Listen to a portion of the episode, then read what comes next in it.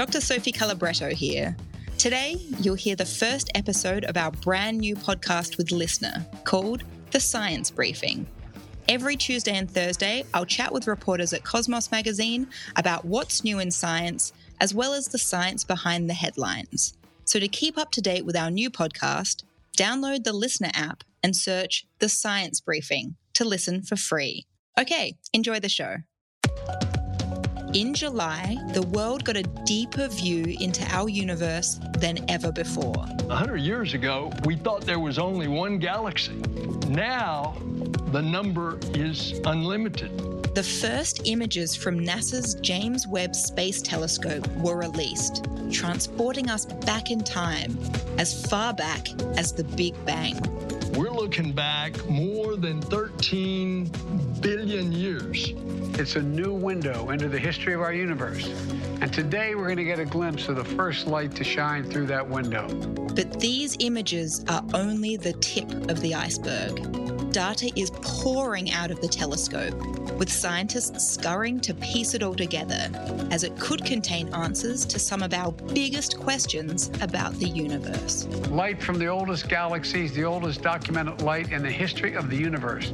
It's hard to even fathom. I'm Dr. Sophie Calabretto, and this is The Science Briefing, a new podcast about the science of everything. Today, the James Webb Space Telescope and the race to make the next major space discovery. So, Evrim, back in July, the Cosmos newsroom was pretty pumped when these images from the James Webb Space Telescope came out. And you were reporting on this as it was happening. Can you take us back to that night? Where were you? What were you doing? So I was basically uh, in my partner's study trying to remain quiet as it was the middle of the night. Evrim Yazgan is a science journalist for Cosmos magazine.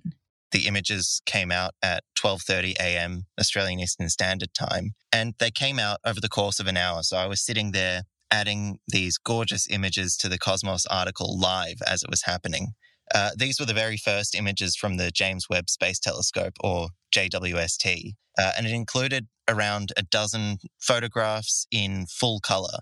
The images include the furthest look into the early universe we've ever had. And because light takes billions of years to travel to us, we're essentially looking at the past. Very cool. It's difficult to express how big a deal this is. Uh, and it's also one of those occasions where what comes out at the end, the end product, actually lives up to the hype uh, that's been going around for the past few years around the James Webb. What was that like for you, Evrim, and for all the other scientists who were sort of watching this unfold in real time? Scientists who are involved in the JWST project have been talking about these images and the emotion behind them, being moved by them, some even on the verge of tears. They talk about the idea that what we're seeing is revealing even more of nature's secrets. And many are talking about these images as not just images, but an entirely new worldview.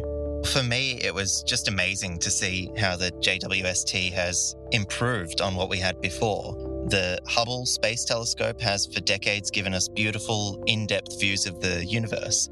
Now we have an even more powerful machine looking at the universe around us in even greater detail and looking even further back in time. So for me, reporting on this for Cosmos, I was very excited and felt like I had a lot of responsibility. This is a world changing event. Not only was I sharing in the experience of these images, but I was then involved in sharing them again with an even wider audience. It's a science communicator's dream. So, what do we actually see in these images? The main image that came out and it was the first one which came out, which you've probably seen already, is of a cluster of galaxies. Uh, and this image has now been called Webb's first deep field. It shows thousands of galaxies in a sea of red, blue, and white spots and curves. Uh, many of the galaxies look curved because of the effect of gravity, uh, which is warping the light as it comes towards us. Some of these are incredibly distant, so we're talking about things that happened billions of years ago. And the image itself shows some galaxies as far as 13 billion years ago, uh, which is, you know, getting to the stage where it's just after the Big Bang happened. Yeah. But this wasn't the only photo. There were about 10 to 20 photographs that were released on that first night. Uh, there are images of nebulas, stars, and other galaxies. A few standouts are the Carina Nebula. So, this is one of the largest and brightest nebula in the sky. It's home to many stars that are several times larger than the sun. Another image shows WASP 96b. Um, it's not an image in the sense of the others, but it's a color spectrum of a giant gaseous planet. It's a planet orbiting a distant star every 3.4 days. So, the range of the images this telescope is able to capture and what celestial bodies we can now see are unparalleled. It's because we've just never had a telescope like the JWST before. Can you tell us a bit more about the James Webb Space Telescope itself? Yeah, so I mentioned the Hubble Space Telescope before.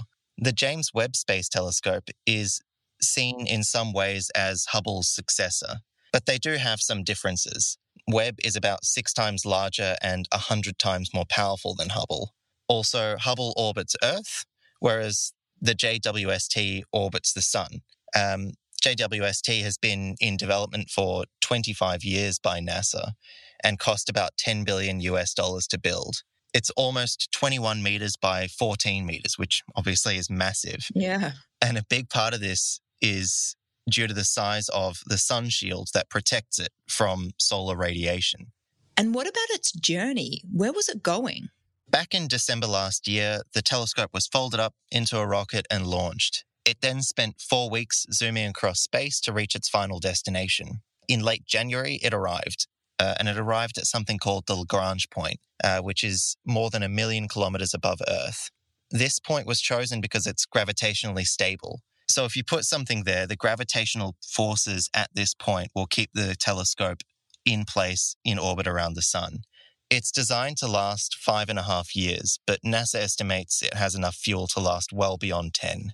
Right. So that's a decent life for the telescope. And there's a lot we can learn in that time. But the other thing I want to ask you about, Evrim, is JWST has been called the most powerful telescope ever.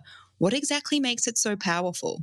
Well, there are a few reasons. For one, it's powerful because of its imaging technology. It has better resolution and detail than any telescope before it. It's like a new generation iPhone with a higher megapixel camera.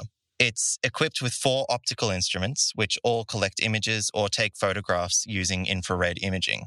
Each of these instruments collect images at different infrared wavelengths as well, and JWST can also capture longer wavelengths than the Hubble. The reason why it uses infrared imaging is because infrared light can pierce through gas and other particles in our Milky Way that would otherwise hide or cloud parts of the universe. And because infrared imaging works by detecting heat, JWST can detect things like stars and nebula that give off heat that would otherwise be hidden behind these clouds and things. Uh, it can also do this better than we've ever managed before. But there are other features which make it really powerful as well. For example, JWST was designed with a requirement to track objects that move even as fast as Mars does as it orbits around the sun. But its actual performance is more than twice that. But the most exciting part of this uh, is the huge amount of data that's coming out and will continue to come out from the telescope. Right. So, what is this data? So, all the data that's being collected by the JWST is open access. Researchers from all over the globe can log on to the NASA website and download data and just start sifting through it.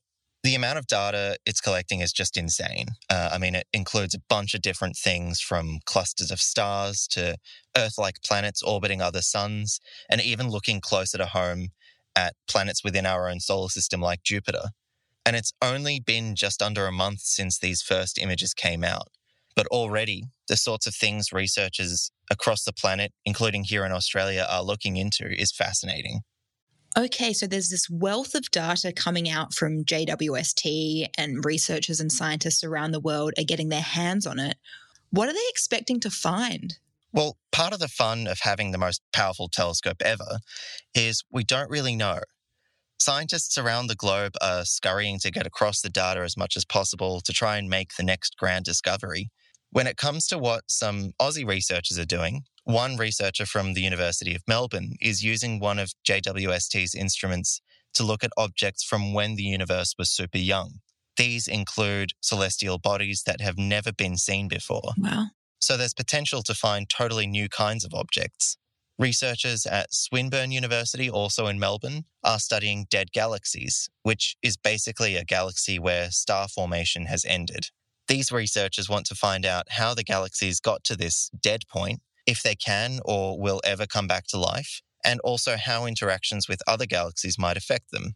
Another team at the University of Queensland is looking at how protoplanetary disks around stars in the Milky Way form. These disks are thought to be the birthing grounds of planets, so literally looking at planet formation with some of this data.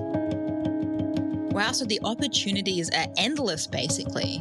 Yeah, it definitely feels that way. And look, there's so much to discover, and new things are coming out every day. Discoveries are being made that we didn't even think would be possible with this telescope.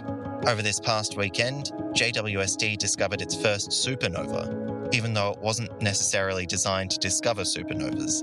And just a few days before that, the telescope broke its own record for the most distant galaxy ever observed.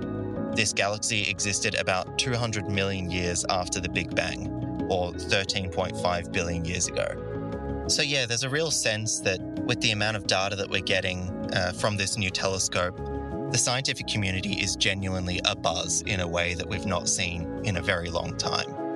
There's this palpable feeling, almost as if it's a race, and there's a collaborative zeal to make the next big discovery. There's a feeling that what we've found so far really only scratches the surface of what we're likely to find.